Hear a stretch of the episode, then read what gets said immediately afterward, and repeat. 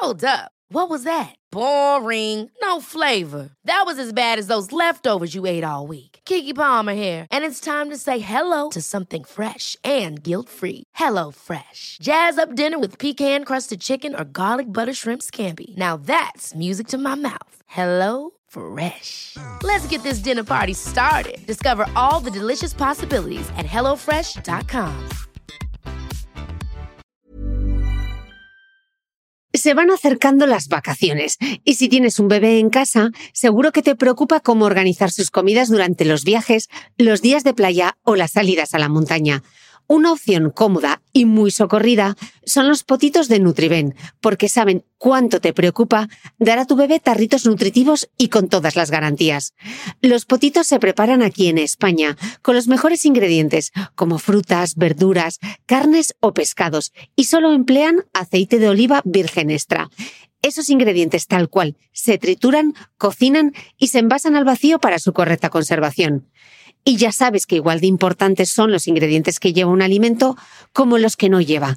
Los potitos de Nutriben son tarritos que no contienen sal, azúcares añadidos, almidón, colorantes, conservantes, gluten o aceite de palma. Recuerda que los únicos potitos son de Nutriben. Gracias a Nutriben y a su marca Potitos por apoyar los buenos contenidos en este podcast.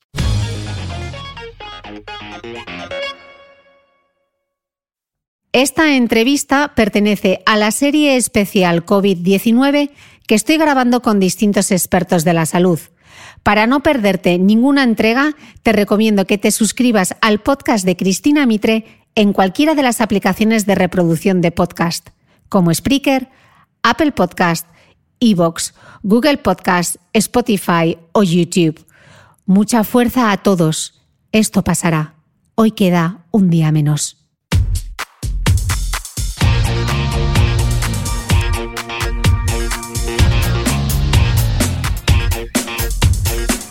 Hola, soy Cristina Mitre, periodista y autora del blog de Beauty Mail. Bienvenidos a mi podcast, donde todas las semanas charlaré con los mejores expertos de la cosmética, la nutrición, el fitness y el bienestar, para que te sientas bien y te veas mejor.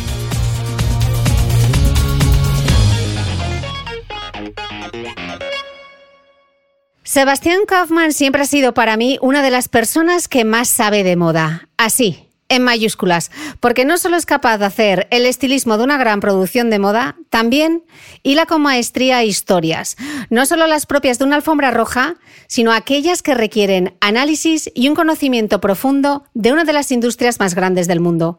Politólogo, formado además en la prestigiosa Central St. Martins, la misma escuela londinense en la que estudiaron John Galliano y Alexander McQueen, Kaufman se dedica a la consultoría para marcas de lujo y ahora trabaja investigando estrategias soluciones para la industria del lujo post-COVID. Sebastián, bienvenido al podcast. Muchísimas gracias, Cristina, querida. Eh, Sebastián, mm, la industria de la moda antes del virus, háblanos un poco de cuáles eran ya los grandes retos. A ver, Cristina, eh, los grandes retos para la industria de la moda antes del virus, o sea, digamos, hasta, digamos, hasta febrero de este año, yo creo que para poder entenderlos hay que mm, entender los siguientes conceptos.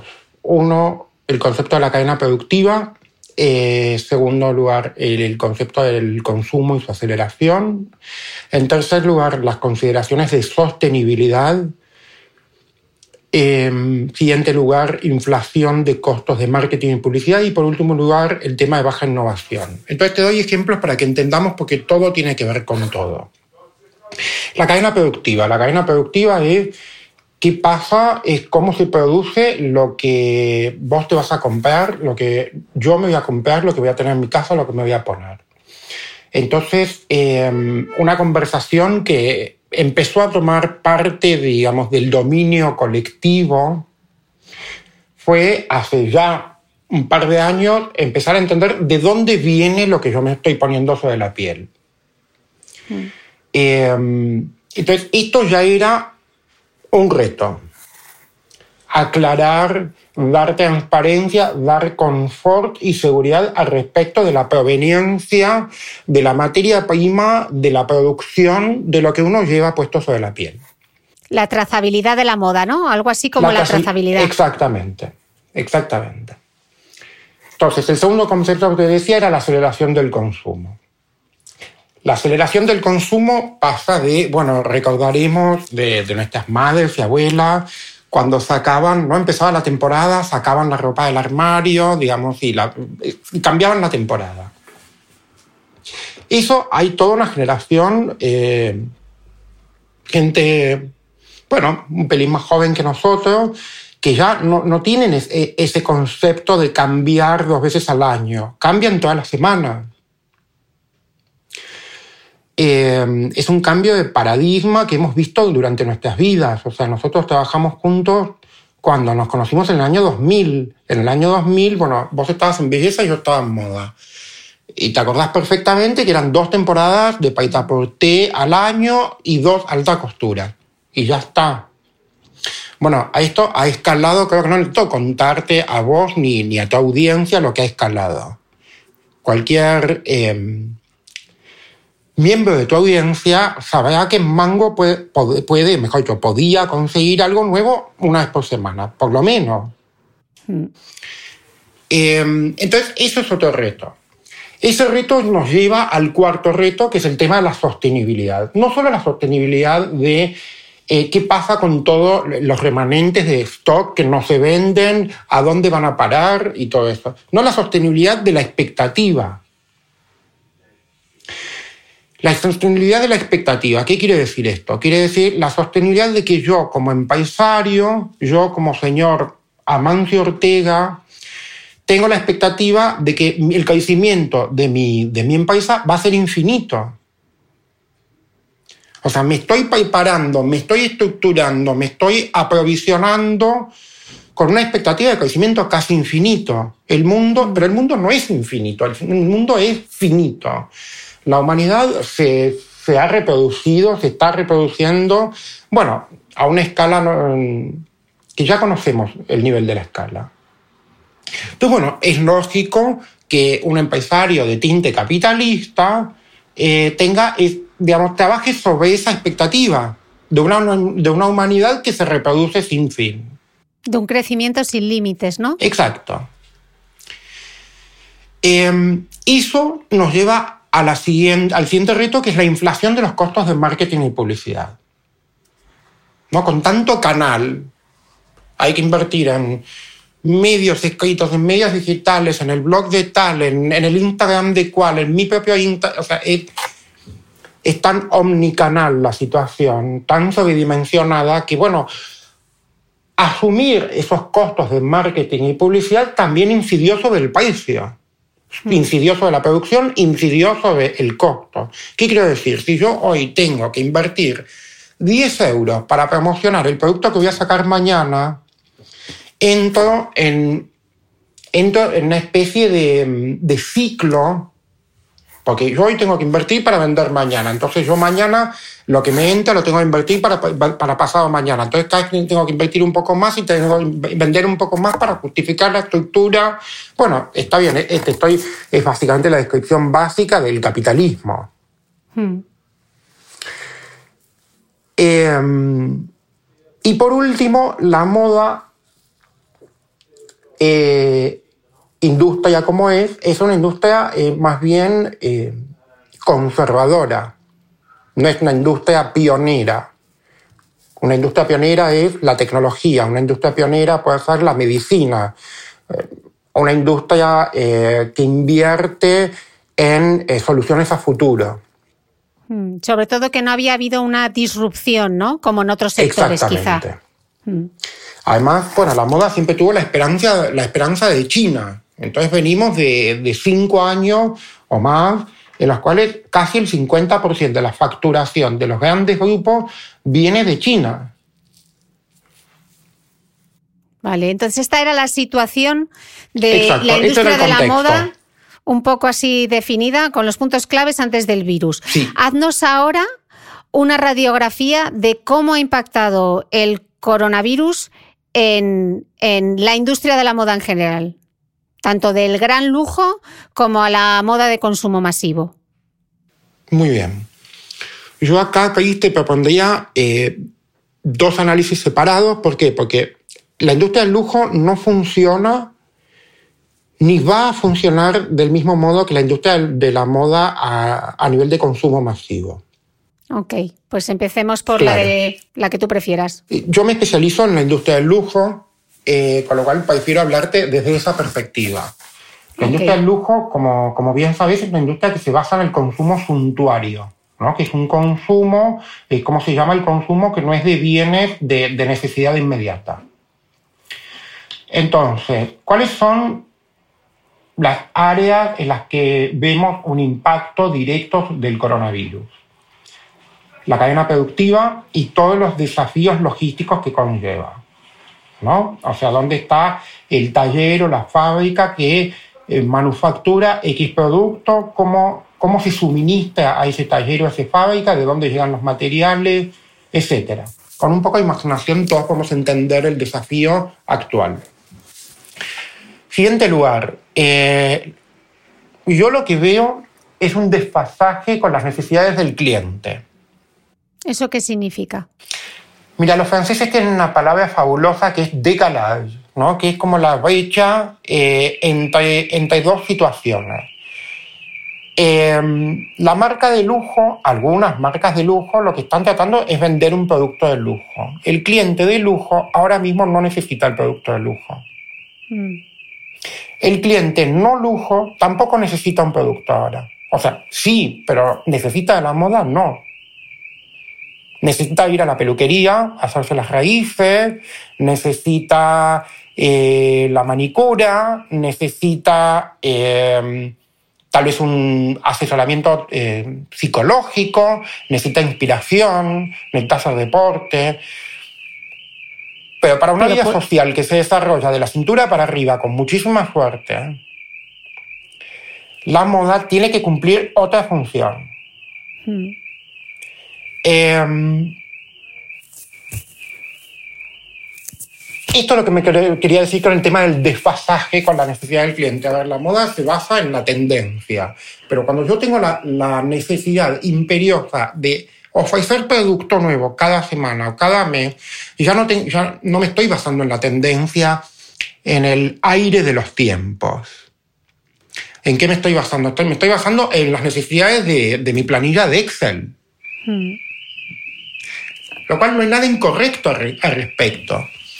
Pero yo creo que se genera un desfasaje entre la planilla de Excel y el estado emocional del cliente hoy por hoy.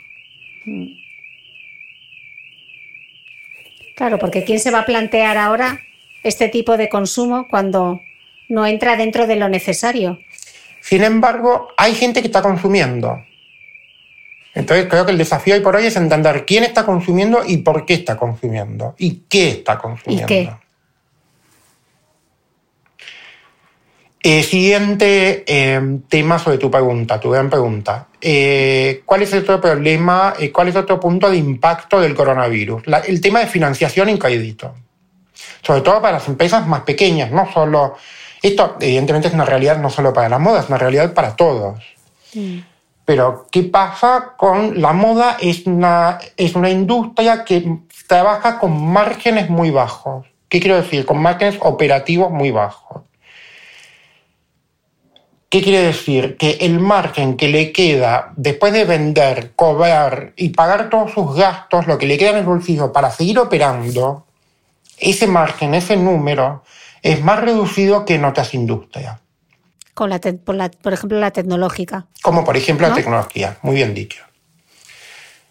Entonces, ¿qué significa? Que un parón, no sabemos cuánto va a durar este parón, pero sabemos que ya ha durado unos meses el 80% de las compañías de moda, de las marcas de moda, moda, accesorios, etc., no tienen la liquidez para soportar un parón tan largo. Mm.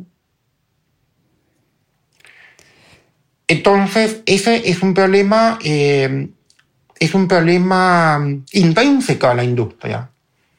Porque si es una industria que está generando productos tan seguido, para generar el producto tan seguido, necesita un cash flow, un flujo de, líquido mm.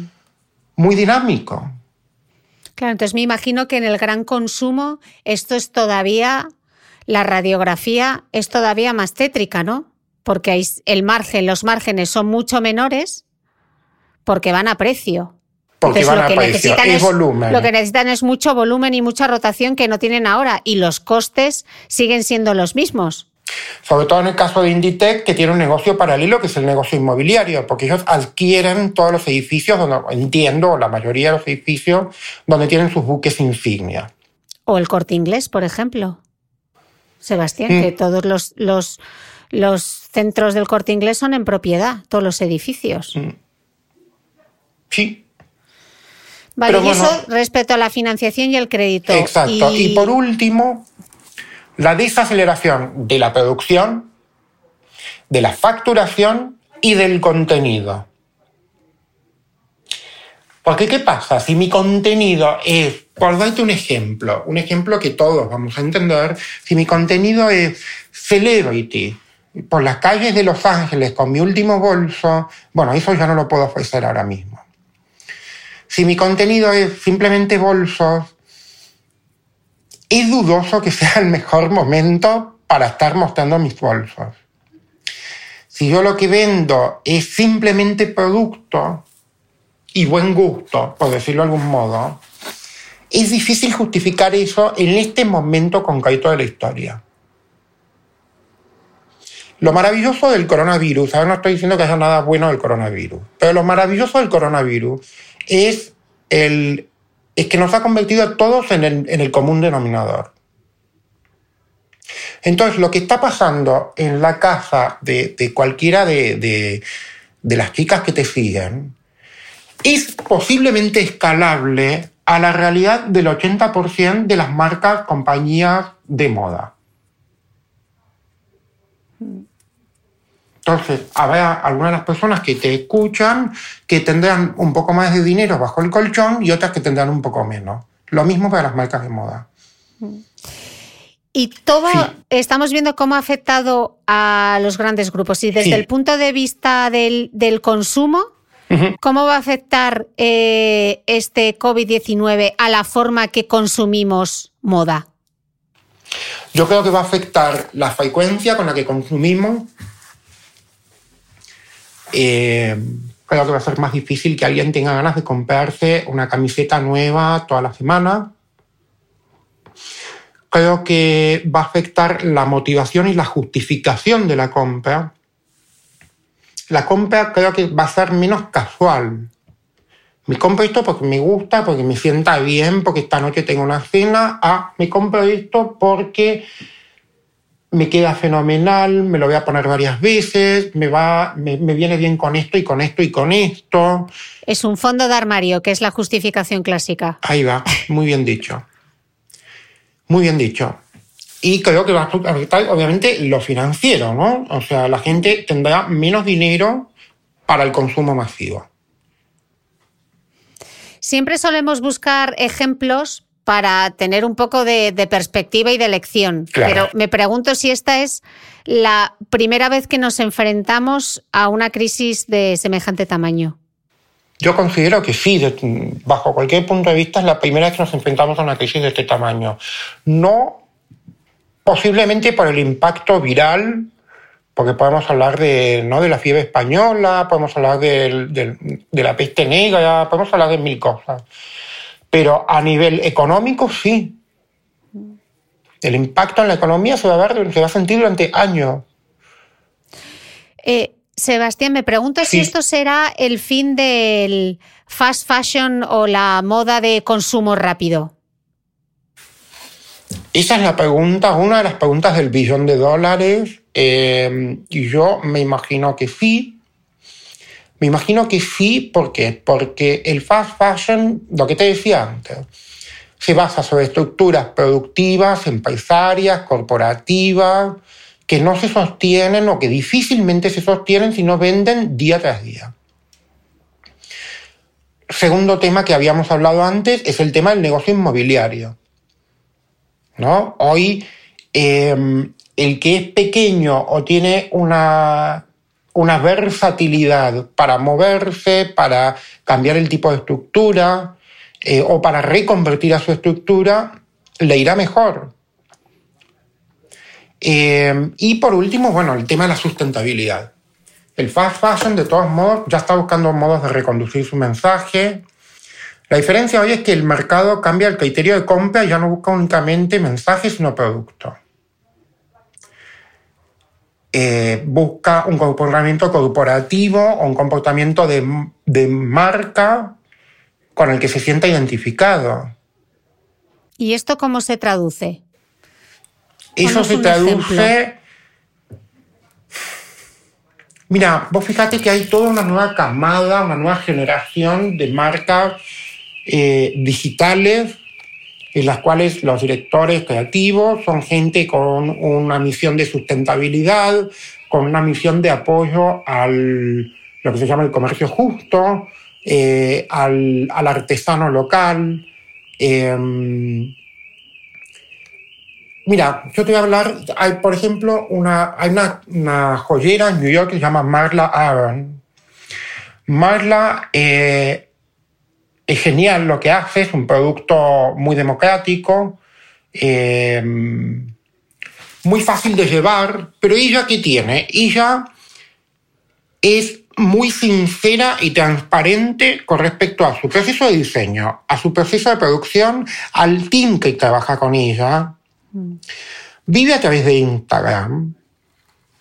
Es una mujer que cambió su vida con 50, con 48 años, cambió su carrera, se dedicó a esto, ahora tiene 52, le va fenomenal. Pero te das cuenta que las clientas la aman. Que las clientas, ella hace un par de años ya eh, propuso una, hizo una propuesta que se llama Lock Your Mom, y ella hace como una especie de, de, de, de candado en oro, que si conocías a alguna madre soltera,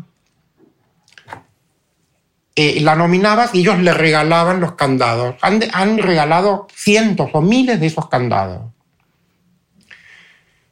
Está bien, fue una estrategia de marketing, pero también fue algo que ella sintió porque ella quería apoyar la causa de las madres solteras en Estados Unidos, que como sabemos no tienen acceso a... Bueno, ya sabemos. Y hoy le va fenomenal, fenomenal. ¿Por qué? Porque el producto es genial, el producto es fácil de llevar, está bien hecho, es sustentable, está hecho por artesanos. ¿Pero por qué? Porque ella está en total conexión con su misión con su y con su clienta. Mm. Interesante lo que acabas de decir de la misión. Más allá del alma, ¿no? Más allá sí. de ponerle el alma a la marca, que sean marcas que tengan una misión, ¿no? Sí. Sí. Conceptos como, por ejemplo, Toms, las, las famosas zapatillas, sí. ¿no? De. Pero bueno, tiene que haber una misión, tiene que haber un producto, el producto mm. tiene que tener un sentido. Acá, a ver, la joyería no es esencial, pero ¿qué pasa con la joyería? El oro nunca pierde valor. Bueno, el oro es el único commodity que subió la semana pasada cuando el petróleo estaba cayendo y el petróleo daba retorno negativo y el oro subió a, a, a su mayor punto en siete años. Entonces, esto, Cristina, también te explica dónde estamos situados. Hoy por hoy es más justificable comprarse una cadena de oro que por Zoom no te va a contar que yo estoy llevando nada nuevo, me va a dar algo de brillo. No es la obscenidad de, mira, me tengo una nueva chaqueta. A ver, ¿por qué, ¿por qué una nueva chaqueta puesta en Zoom?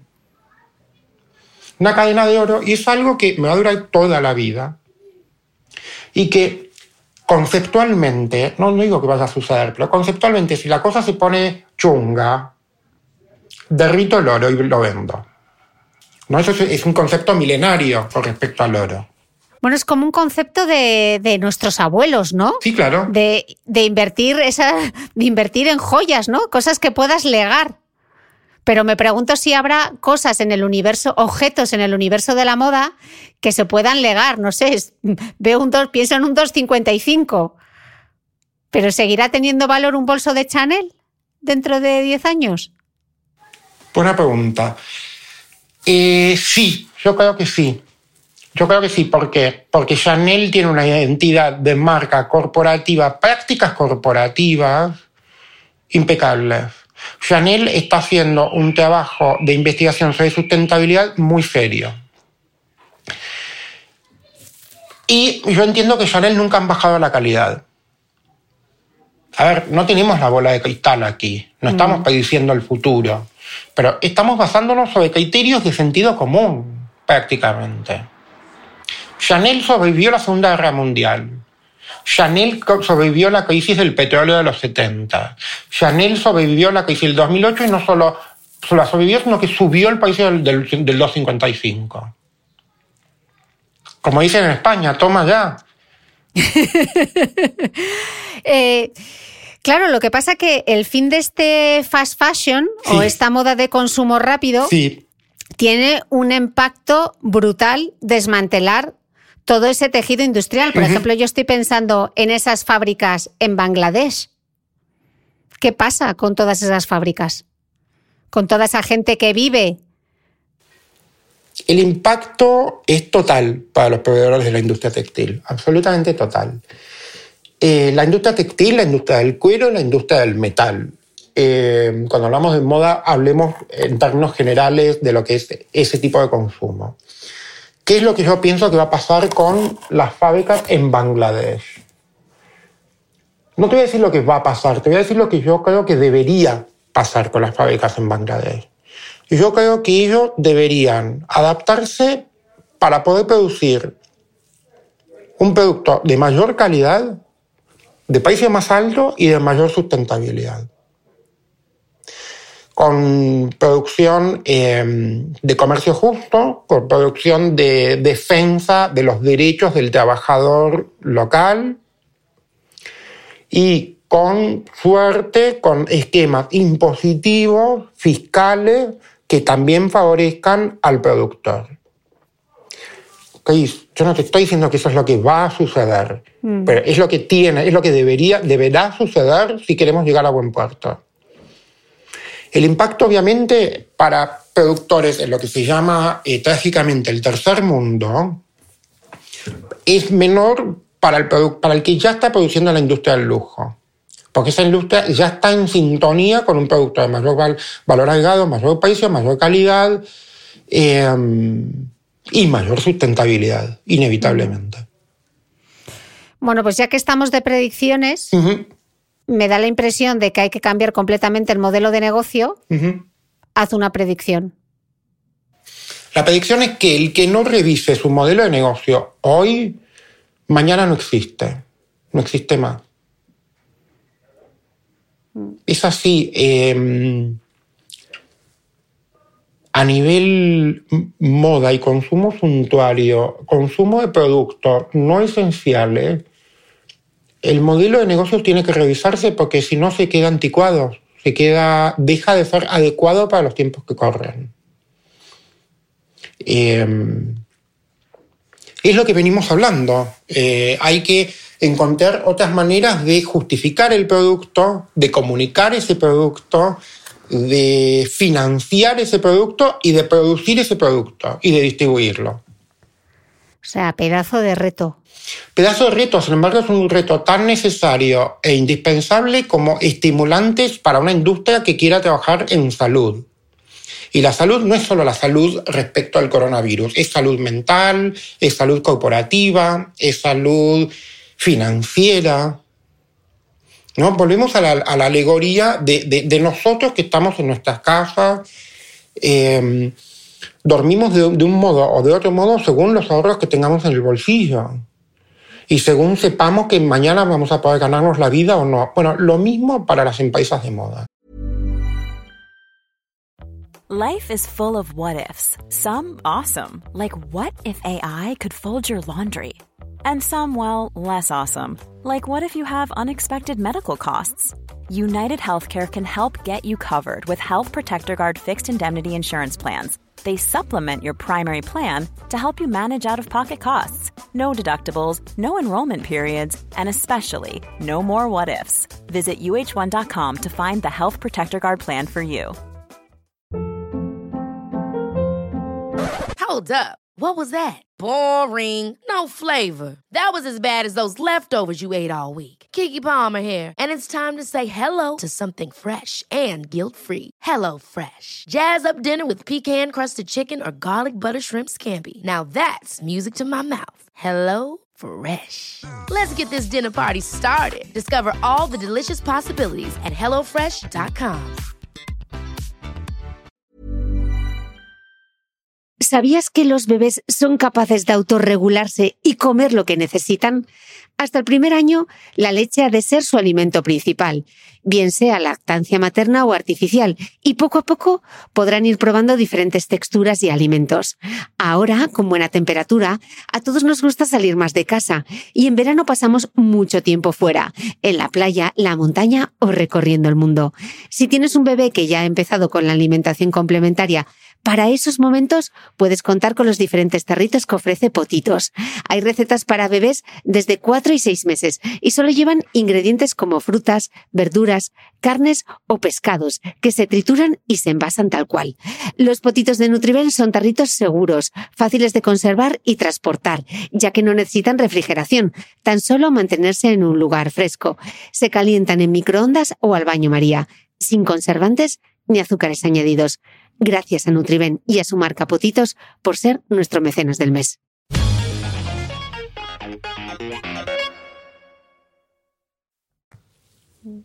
Seguro que los escuchantes de este podcast están ahora pensando, ¿cómo va a ser a partir de ahora ir de compras? ¿Cómo va a ser la experiencia de compra física si no hay una vacuna?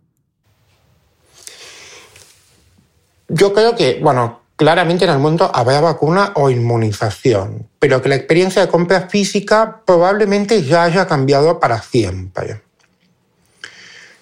Hablemos, lo que pasa es que hablemos de dos tipos de experiencias distintas. No es lo mismo comprar en Loewe de Serrano que en Zara de Gran. Entonces yo creo que hoy por hoy Loewe de Serrano tiene mayores probabilidades de proyectar una experiencia de compra adecuada para ese canal, para esa marca y para ese producto, que Zara de Gran Vía o Bershka sobre Gran Vía. Estaba leyendo justo antes de entrar eh, a esta entrevista que mm, Inditex y que Zara iba a poner en marcha eh, experiencia de compra con cita previa. ¿Lo ves factible? A ver, sí lo veo factible, pero no lo veo factible para los números de Inditex. ¿No? O sea, en los, los, buques insignia de Inditex, ¿cuánto facturan por día? ¿Se basaban en, en, en qué número de mm, clientes por día, de turistas, clientes locales por día?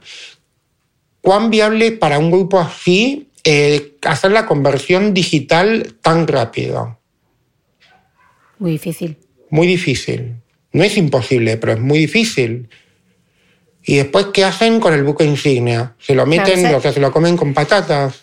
esa era mi siguiente, mi siguiente pregunta. Si, si tienen sentido esas grandes tiendas, esos buques insignia, estoy pensando en esa pedazo de tienda que, que ha abierto Zara en Serrano, o las tiendas de HM en Gran Vía. ¿Qué va a pasar? Sí, está muy bien. Eh, vuelvo a recordarte que mi, área de experiencia es el lujo y no el consumo masivo. El buque insignia para las marcas de lujo tiene sentido. Tiene sentido porque, bueno, en algún momento volveremos a la experiencia física, no nos vamos a quedar encerrados en casa para siempre. Tiene sentido porque es una materialización de la visión de marca, y porque es una defensa de los valores tradicionales que siempre han alimentado a la moda. Lo que pasa es que se lo podrán permitir porque el margen de beneficio que le da cada producto es mucho mayor. Entonces, a ver, si yo te abro las puertas de mi casa para que vos vengas, eh, un ejemplo, te abro las puertas de mi casa para que vengas a cenar y te voy a cobrar por la cena. Si te cobro un millón de euros por la cena, me parece genial que vengas a mi casa a cenar. Si te cobro cinco euros por la cena, no me va a venir muy bien. Voy a necesitar que vengas vos más todas tus amigas. Eso no lo puedo atender. Entonces, ¿cuál? a ver, es cuál es el, en algún lugar quedará el, el área de compromiso para los supergrupos. No me imagino que en el corto plazo vuelvan a tener cientos de personas en su tienda a la vez. Y si todas esas personas ya se han convertido a digital, no lo sé, no, no he visto los números de Inditex. Vale, ¿y qué pasa entonces, por ejemplo, con los grandes almacenes? Los grandes almacenes vimos una noticia hace pocos minutos que ha cerrado, ha entrado en bancarrota Neiman Marcus en Estados Unidos, uno de los grandes almacenes más tradicionales del mundo. Eh, Barney cerró hace unos pocos meses. Eh, los grandes almacenes venían en crisis ya, ya hace unos años. Los grandes almacenes fueron altamente dañados por el 2008. Les pues a mí me daría una, una, pena tremenda que cerrasen sitios como Selfridges o Harvey Nichols o... Mm. A mí me gustaba ir allí, incluso Harrods. Sí, lo que pasa es que vos fíjate que en Barney, yo cada vez que fui a Barney estaba siempre vacío.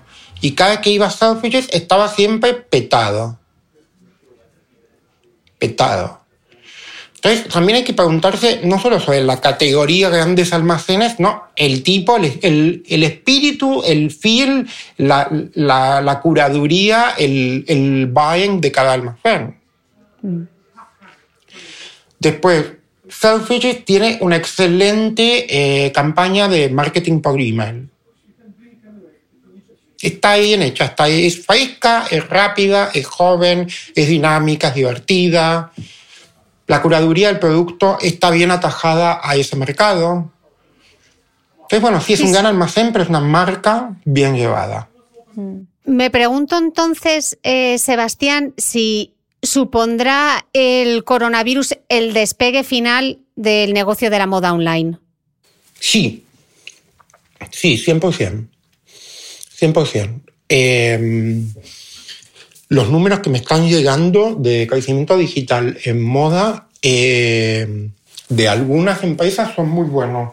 Pero te voy a dar el mismo ejemplo que te di con Selfridges. Por ejemplo, hay una marca eh, en Buenos Aires llamada Complot que le está yendo muy, muy bien en digital. Muy bien. Eh, un crecimiento digital estupendo desde Corona. ¿Pero por qué? Uno, porque ya tenía una estructura online hace 10 años. Con lo cual, la conversión corporativa a digital, la, conversión del comercio a digital fue bastante orgánico para ellos. Después tienen un consumidor, o mejor dicho, una consumidora muy fiel.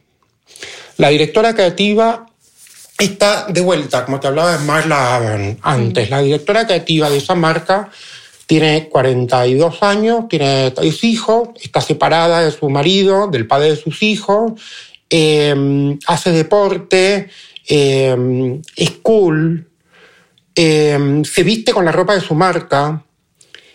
Entonces, de vuelta, tiene una consumidora eh, que está identificada con ella, con el producto, con la marca. Produce todo en Argentina, con lo cual tiene ya resuelto el tema de la distribución y tiene resuelto el tema de impuestos y precio.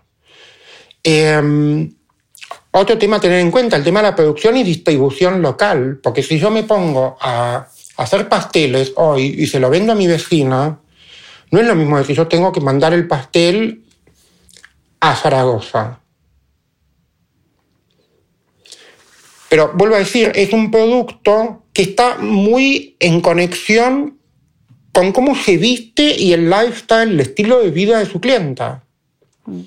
Entonces la clienta echa de menos esa experiencia, pero están haciendo bien en online, es fácil el proceso de compra, ya conoce el producto, vamos, adelante. Mm. Hablando de conexión, ¿cómo han conectado las marcas con los consumidores durante la pandemia? Ponos algún ejemplo de cosas que tú hayas visto que, que están bien hechas. Sí.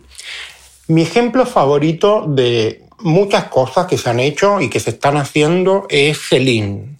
Celine compartió con la marca francesa Celine, perdón, marca francesa Celine, parte del grupo LVMH, eh, director creativo es Eddie Fleeman, eh, y Celine publicó entre un círculo de, como, se llaman las marcas, los friends and families, ¿no? los amigos y la familia de la gente, digamos, de la tribu de esa moda, compartieron una curaduría de las películas favoritas de Eddie Fleeman a través de un link que te habilitaba para un mes gratis en Movie.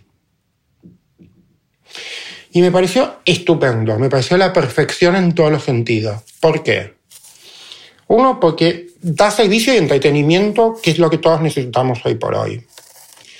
Inspiración. Pero no inspiración sobre el producto ahí, es que el zapato que te estoy tratando de colocar, me lo imaginé viajando por el, el Expreso de Oriente. No. Es la inspiración del director creativo que para diseñar sus colecciones ha visto estas películas. Mm. Entonces, el consumidor o el beneficiario de esto tiene un viaje consciente o subconsciente hacia la, mente y el mundo y el universo creativo de este hombre. Entonces, ese es un punto. Otro punto es que el target de este servicio, de este mm, regalo, son los fieles de la marca. Entonces, bueno, está fortaleciendo a la comunidad, le está dando a su comunidad algo que la comunidad le viene genial, le viene estupendo amplifica la, visión del director creativo, justifica emocionalmente la continuación de la conexión con la marca. Y yo no hablo de yo, Sebastián Kaufman, pero la persona que consuma Celine, emocionalmente no, no, le va a resultar tan difícil justificar su, su próximo consumo, porque vivió una experiencia muy íntima, que es ver una buena película en tu cama, ordenador y estás viendo una película que sabes fehacientemente que ha inspirado al director creativo de tu colección favorita, por darte un ejemplo. Pero me pareció un gran ejemplo. Y por último, porque es un buen co-branding.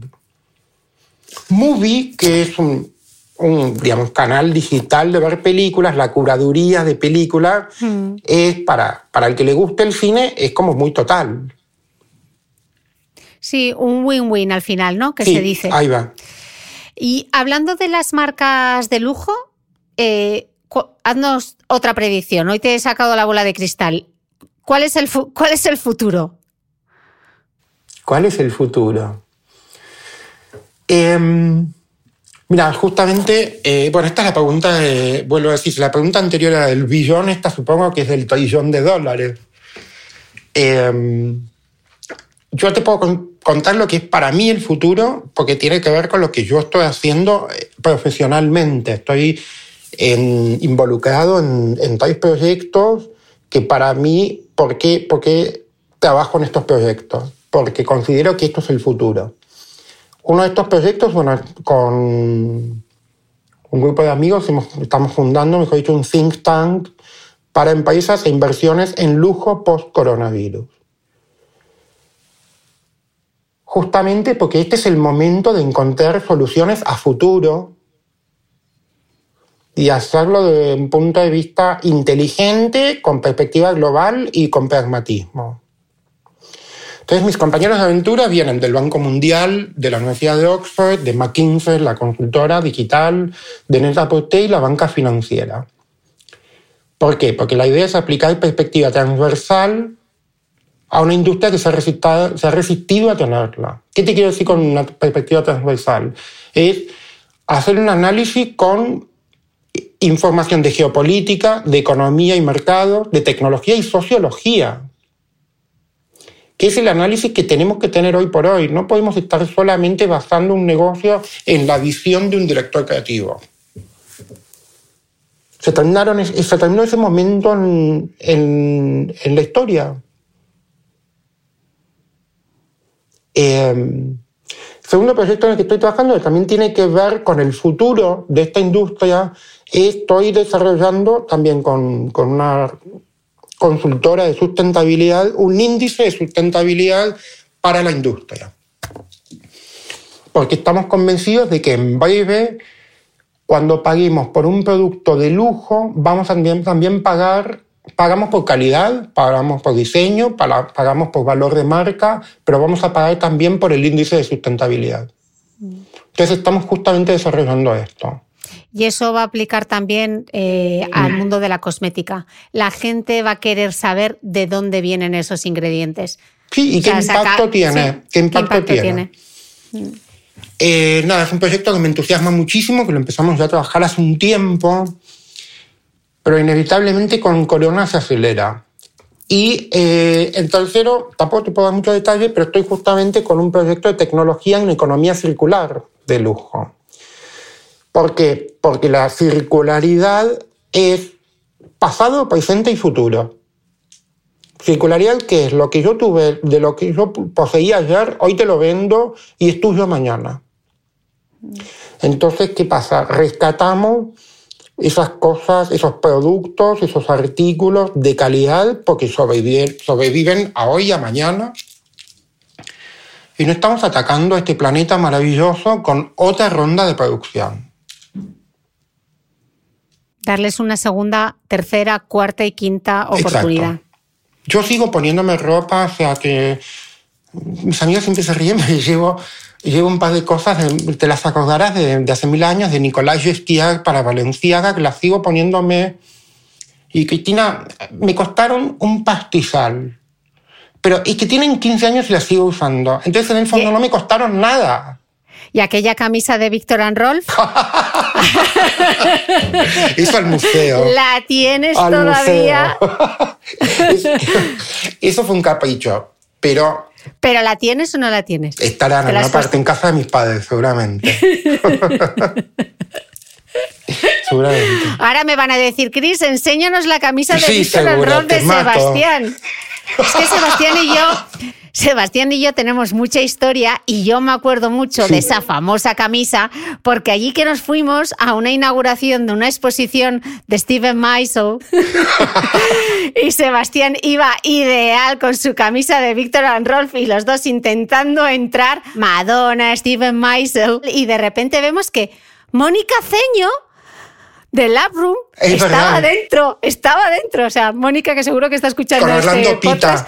con Orlando Pita, el peluquero. Bueno, vaya dos abuelos cebolletos que estamos hechos aquí. Qué pena que, sea podcast, pues no nos podían ver las caras y darse cuenta que no estamos tan mal. estamos divinos, estamos divinos. Eh, Sebastián, me pregunto eh, respecto a la industria del lujo, que dependía tanto de China y del consumidor chino, ¿Qué va a pasar ahora? Ok. Em, tendremos que depender menos de China y los chinos tendrán que depender menos de nosotros, supongo. Em, veremos qué pasa entre Estados Unidos y China, porque esto va a tener un impacto directo sobre la pregunta que me acabas de hacer. Em, veremos qué pasa con China, nosotros tendremos que recalibrar nuestra, nuestra producción y nuestras estructuras en paisaria para poder también ganarnos la vida eh, de este lado del, mundo. Entonces, si hay algo que los europeos no quieren comprar, no estar pensando que siempre va a haber algún chino que se lo va a, que se lo va a fumar, porque no es necesariamente el caso. Pero interesantemente el otro día hablaba con Feng Jai, que es una gran diseñadora de alta joyería en Shanghai. Entonces ella acaba de diseñar una, una, sortija que se venderá por un millón y medio, una cosa así, a través de la casa de subastas Philips entre Londres o París. Entonces, bueno, claramente se ha puesto en pausa y ella me decía, le digo, ¿por qué no lo vendes en China? Porque está producido en China y la materia prima está en China. El artesano está en China. No, porque a los chinos les gusta que vendamos en Europa porque les parece como más cool. Pero, a ver, ¿qué les va a parecer más cool a los chinos en unos meses? Igual no les parece genial en unos meses que esto esté hecho en Made in Italy o Made in France o lo que sea. Em, entonces, lamentablemente, estoy viendo una potencial fragmentación de los mercados. A ver, lamentable y positivamente. Porque ¿qué significa? Que con suerte un segmento del consumidor se va a acercar más al productor local. y con suerte el tráfico de bienes, de productos a, a través del mundo pueda ser un poco más justificable. Esto, vuelvo a decirte, como te decía, es una respuesta. No sabemos si ese es el caso. Y debería darse un poco por ese lado.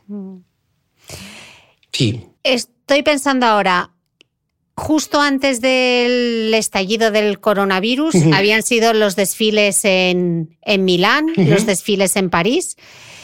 ¿Qué va a pasar con los desfiles a partir de ahora? Había pasarelas en junio, ¿no?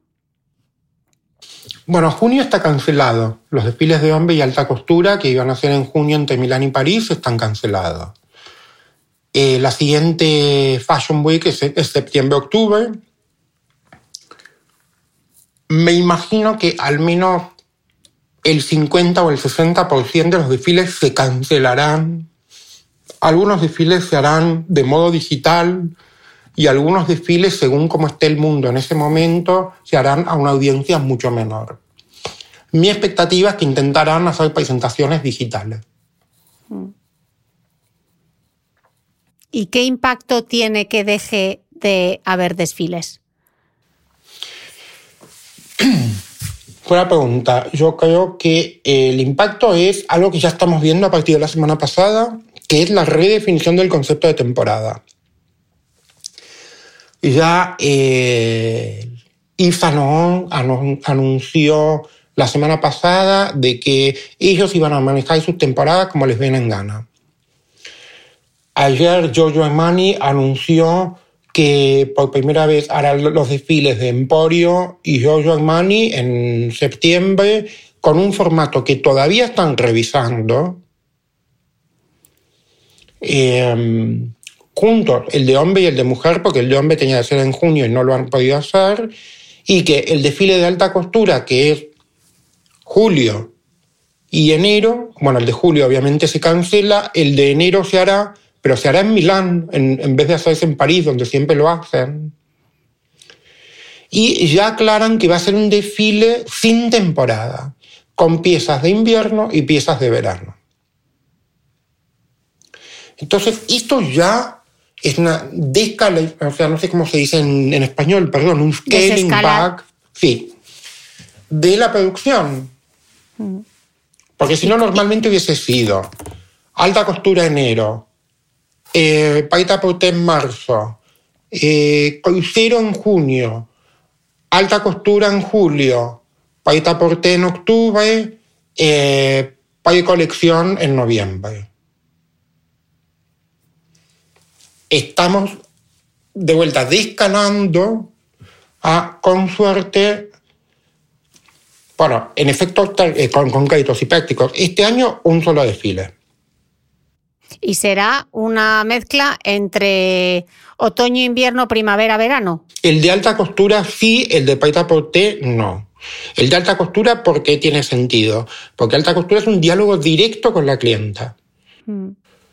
Entonces la clienta dice, bueno, me gusta esto de invierno, esto de verano, esto de primavera, esto de otoño, me lo hacéis, adelante.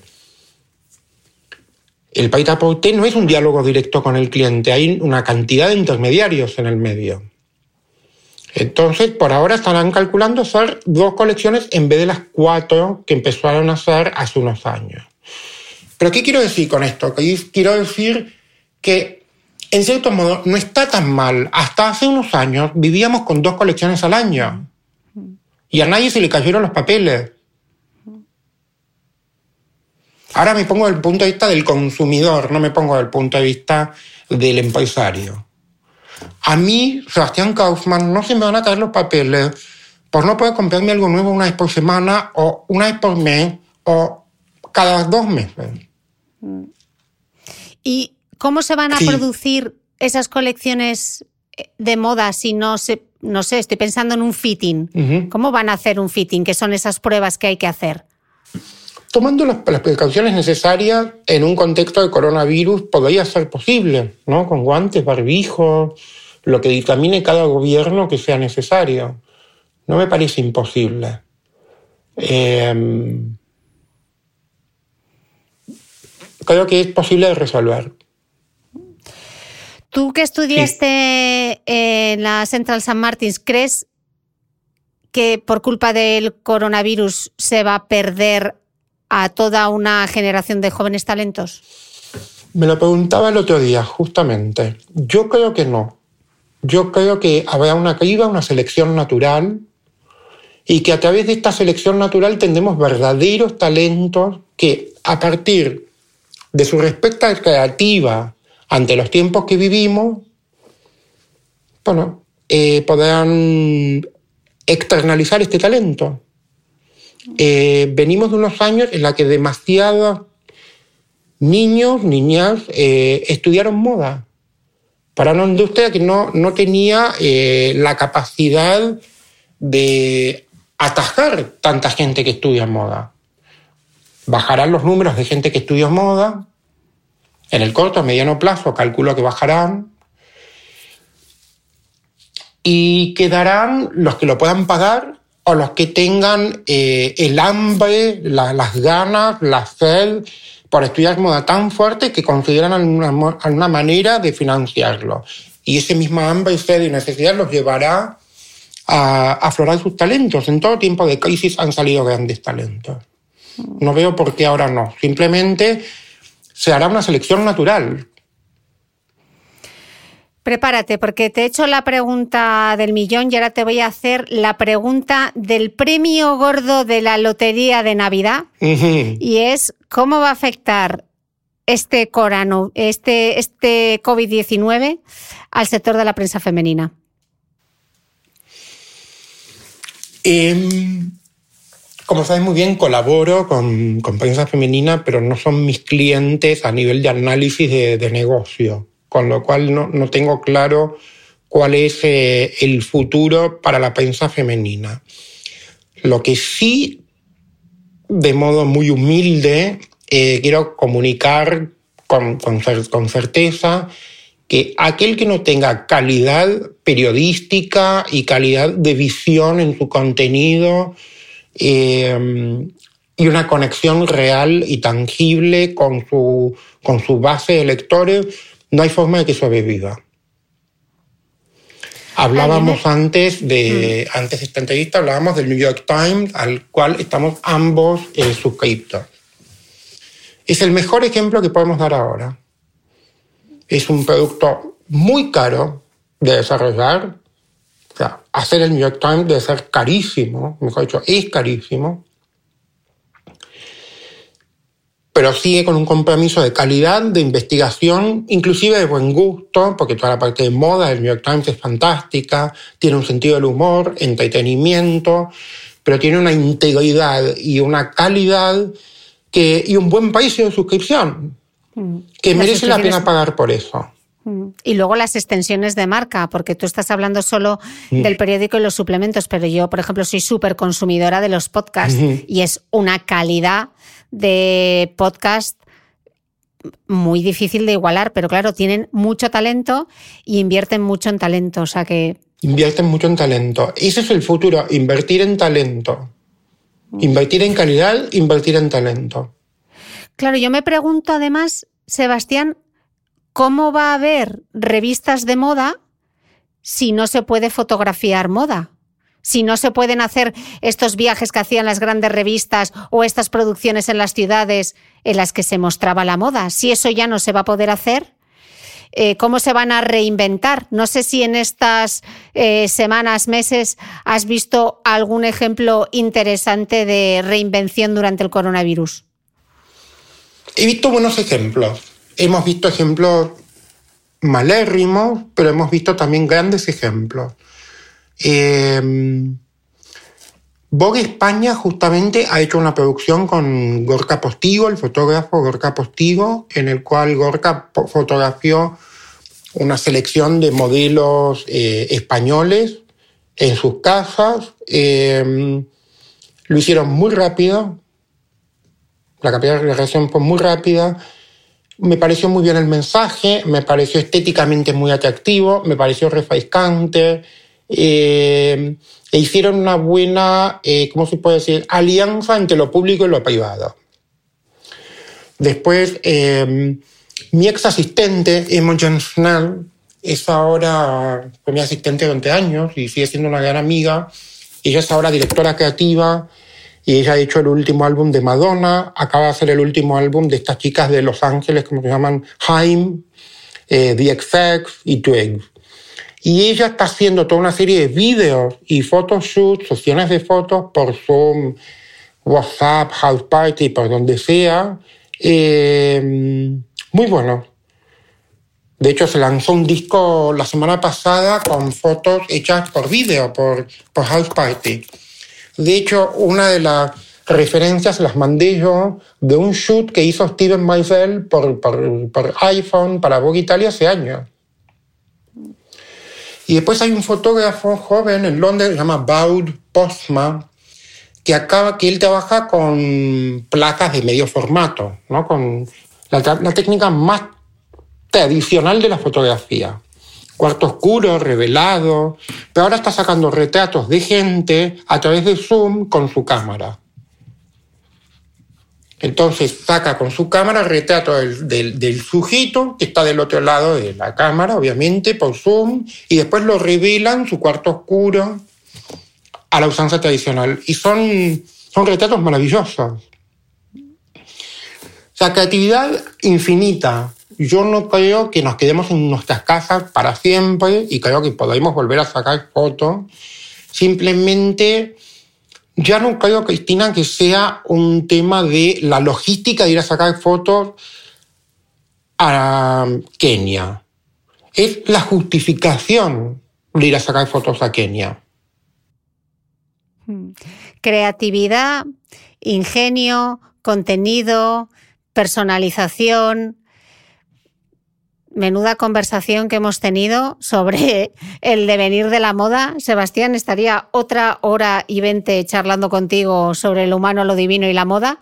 Espero que vuelvas a este podcast porque lo que hemos aprendido hoy ha sido brutal. De verdad que habíamos tardado en, en, en, volver a charlar, pero qué gusto es como haber estado en tu piso de la Latina tomándonos un café y charlando sobre la moda, sobre la industria y sobre el devenir.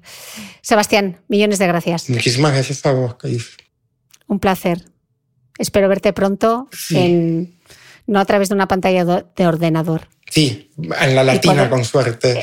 en la Latina con suerte. Bueno, Un abrazo, un Sebastián. abrazo enorme. Beso.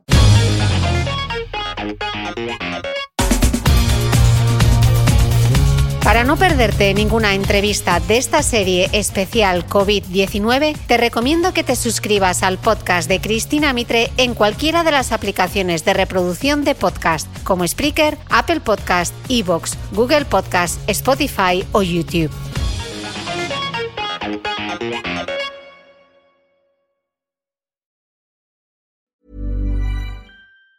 Planning for your next trip? Elevate your travel style with Quince. Quince has all the jet setting essentials you'll want for your next getaway, like European linen, premium luggage options, buttery soft Italian leather bags, and so much more. And it's all priced at 50 to 80% less than similar brands. Plus, Quince only works with factories that use safe and ethical manufacturing practices. Pack your bags with high-quality essentials you'll be wearing for vacations to come with Quince. Go to quince.com slash trip for free shipping and 365-day returns.